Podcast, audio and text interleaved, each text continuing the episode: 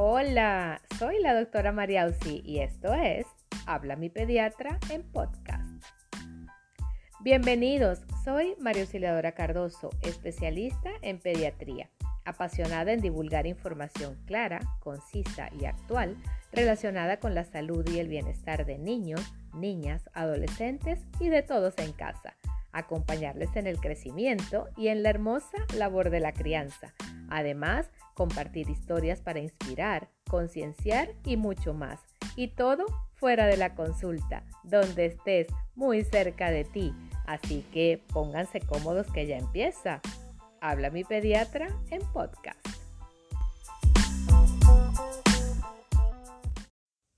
Hola, bienvenidos a este quinto episodio. Una de las preguntas que siempre nos hacen en consulta es que cuándo podrán comprar o usar la famosa andadera, así como le llamamos en nuestro país. En otras partes se le conoce como tacatá. En otras ocasiones lo interrogamos y resulta que ya la han adquirido, le han dado como obsequio o es ese bien familiar que ya han usado varios niños alrededor de los años. Está clara desde hace muchos años la recomendación basada en la evidencia de que no se debe usar. Y hoy comentamos algunas de las razones con una especialista invitada. Tema de hoy, no andaderas para nuestros bebés.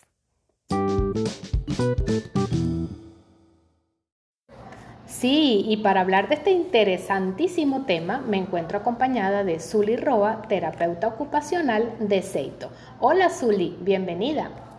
Muchas gracias por la invitación. Es importantísimo saber que las andaderas a veces es un regalo muy típico, pero no es el idóneo para los niños, ya que nuestros niños necesitan recibir del medio ambiente toda la estimulación. ¿Qué hace la andadera? La andadera lamentablemente atrapa al niño desde su ombliguito hasta los pies, es decir, sus miembros inferiores se ven limitados para recibir la información que necesitan del medio ambiente. A ver, Zuli, ¿y qué tipo de información es necesaria que los niños reciban del medio por donde andan? Son un sinfín. Entre ellos puede ser el choque, es decir, van caminando y recibir el impacto de su piernita con un sofá, con una pelota, con el hermanito o con algún familiar. También el hecho de que se puedan arrastrar, parar, eh, ya que el piso puede tener temperaturas o texturas diferentes, al igual que treparse. El niño cuando se trepa le da al cerebro la información de dónde está cada músculo y cada huesecillo de su cuerpo. Ok, y es importante también eso que contabas de la temperatura, el que vaya rozando contra algún material que esté frío, que esté menos frío, que sea áspero, rugoso, eso también es importante. Muy importante, ya que este sentido, que es el sentido del tacto, es el que justamente está unido con la memoria, la oportunidad de la emocionalidad y de reconocer. Entonces es aquí cuando nuestros niños son capaces de entender si hay un peligro, si es divertido, si es sabroso, si es incómodo y si le desagrada. Y a la hora de hacer alguna recomendación desde la consulta pediátrica, cuando los padres nos dicen, ajá, y si no uso andadera, doctora, entonces, ¿cómo lo puedo ayudar? Existen diferentes eh, métodos. Por ejemplo, un balón, un balón terapéutico grande, de estos de yoga, que el niño pueda apoyarse e ir resbalándolo, el papá o el adulto, para que el niño pueda realizar la marcha, lo que son los primeros pasos. También puede ser una escoba, un, palito del cepillo de barrer, que lo sostengamos y el niño pueda sujetarlo y empezar también la marcha. También algunos papás utilizan un pañal. El pañal lo ponen en forma como de este, cigüeña, el niño lo utiliza para agarrarse, mamá este, eh, lo agarra por, la, por encima, por la manito, y el niño puede iniciar la marcha. Otra es el hula hula agarran un hula hula, se lo meten al niño, se lo colocan para que él lo pueda agarrar con sus manitos y también iniciamos así la marcha. Y también eh, vemos en, el mercado algunas especies de andadera como la del adulto, que es abierta, donde el niño va haciendo el movimiento con sus propios pies, o a veces los vemos que agarran, la mamá dice, no, él prefiere arrastrar un banquito, ¿es, es bueno dejarlos hacer esto?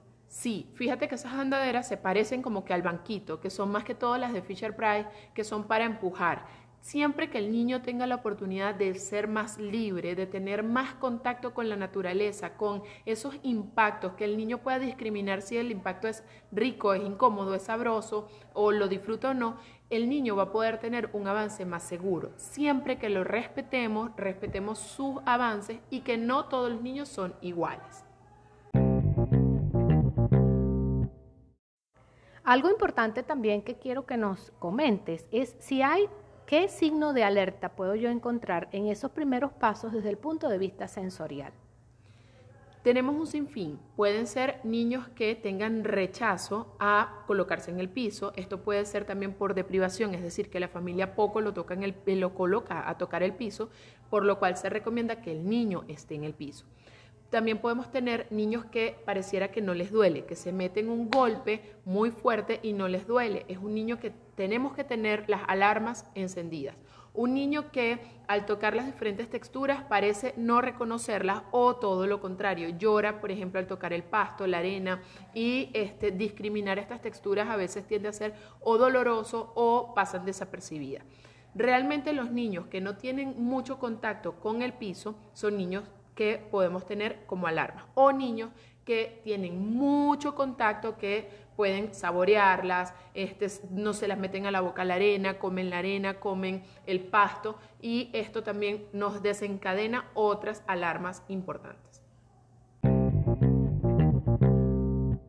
Esto reafirma, Zuli, lo que yo comenté en uno de los podcasts, que era dejar de los niños andar descalzo. Aquí también vemos que hay otros beneficios también desde el punto de vista de tu área de la terapia ocupacional y la integración sensorial.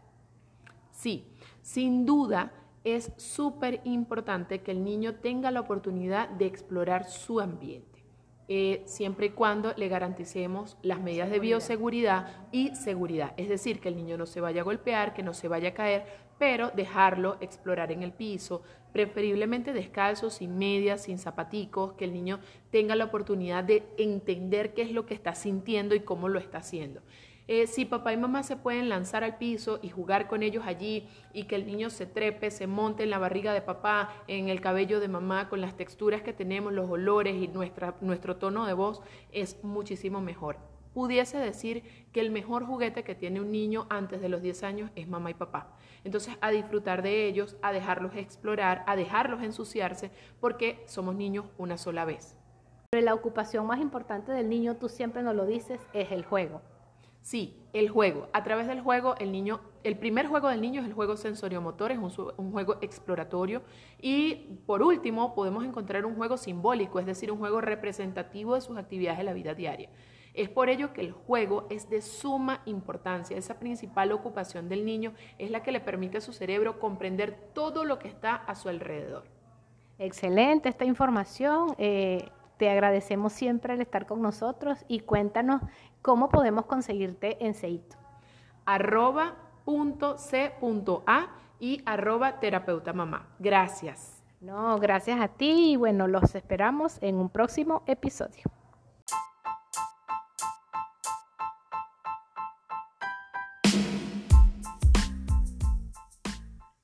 Y hasta aquí nuestro encuentro de hoy. Siéntanse libres de hacer cualquier comentario, darme ideas o qué tema les gustaría.